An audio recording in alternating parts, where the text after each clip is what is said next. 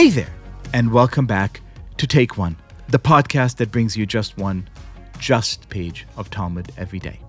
And in today's pages, Ketubot 18 and 19, the Talmud discusses one of the most fraught questions that still haunts the criminal justice system, which is how might we tell if confessions are valid or not? Have a listen. With regard to the witnesses who said in their testimony to ratify their signature in a document we signed the document and this is our handwriting. However, we were compelled to sign, or we were minors when we signed, or we were disqualified witnesses. Example, were relatives of one of the parties. They are deemed credible. Since the document is ratified on the basis of their testimony, it is likewise invalidated on the basis of their testimony.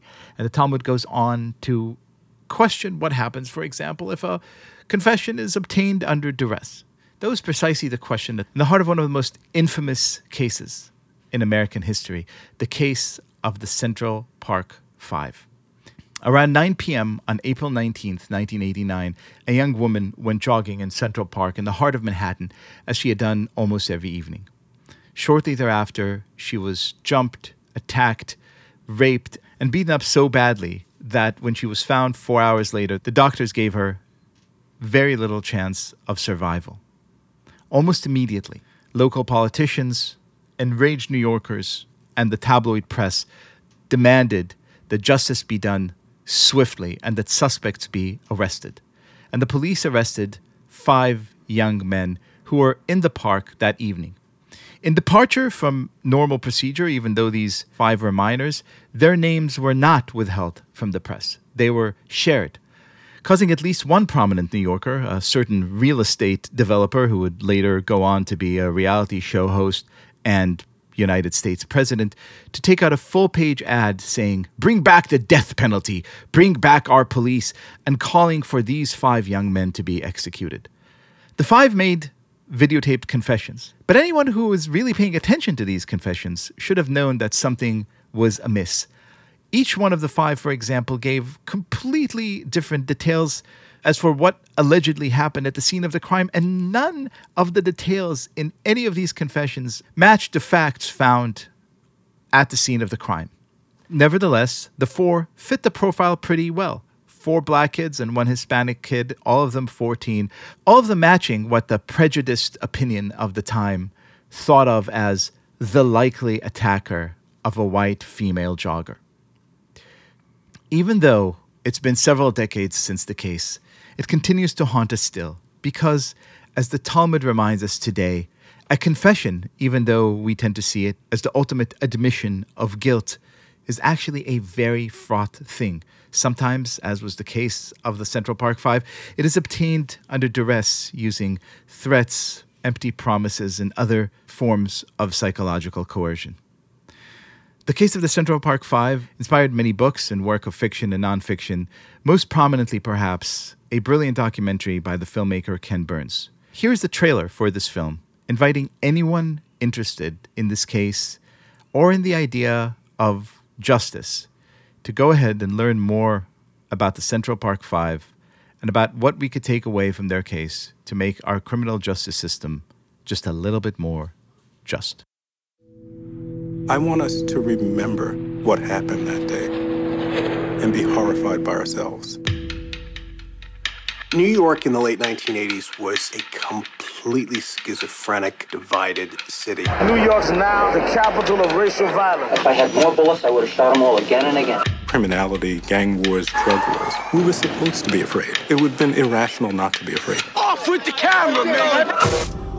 Last night, a woman jogger was found unconscious and partially clothed in Central Park. She was beaten and sexually assaulted. A woman jogging Central Park. Central Park was holy. It was the crime of the century.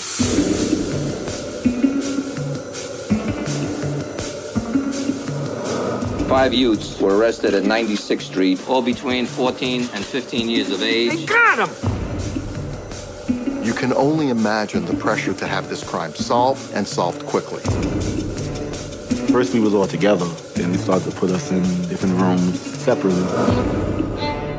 What did you do? Who were you with? Who did you come with? The tone was very scary. I felt like they might take us to the back of the precinct and kill us. You're not gonna go home until you give up a story. I told my son, go to the park that night. I feel guilty. I'm telling the guy, I don't know what you're talking about. They're getting a little angry. And they're like, you know, you did it, didn't you? He had been interrogated for over 24 hours. That amounts to pressure. These young men were guilty. It was almost unquestioned. Police controlled the story. They created the story. They seized on the fears of the people, wilding the bestial characterization of the black man. There's no DNA match whatsoever to any of these boys. I was going nuts. No blood on the kids. Nobody could identify them. But if they confessed, they confessed, and that was that. A lot of people didn't do their jobs. Reporters, police, prosecutors, defense lawyers. This was institutional protectionism. We falsely convicted them, and we walked away from our crime. This is the ultimate siren that says none of us is safe.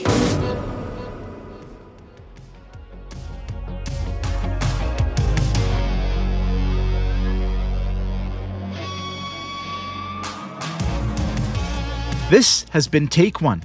If you enjoy the show, and I hope you do, please go and rate and review us on iTunes or whatever platform you use to listen to podcasts. Each week, we will be releasing new episodes Monday through Friday, covering the entire weekly portion of Daf Yomi. Take One is a Tablet Studios production. The show is hosted by me, Liel Leibovitz, and is produced and edited by Daron Ruskay and Quinn Waller. Our team also includes Stephanie Butnick, Josh Cross, Mark Oppenheimer, Sarah Fredman Ader, Robert Scaramuccia, and Tanya Singer. For more information, go to tabletmag.com slash take one or email us at takeone at tabletmag.com. You can find us on Twitter at take1dafyomi or join our Facebook group by searching for Take One Podcast. I hope we have made your day a little more Talmudic, and we will see you again soon.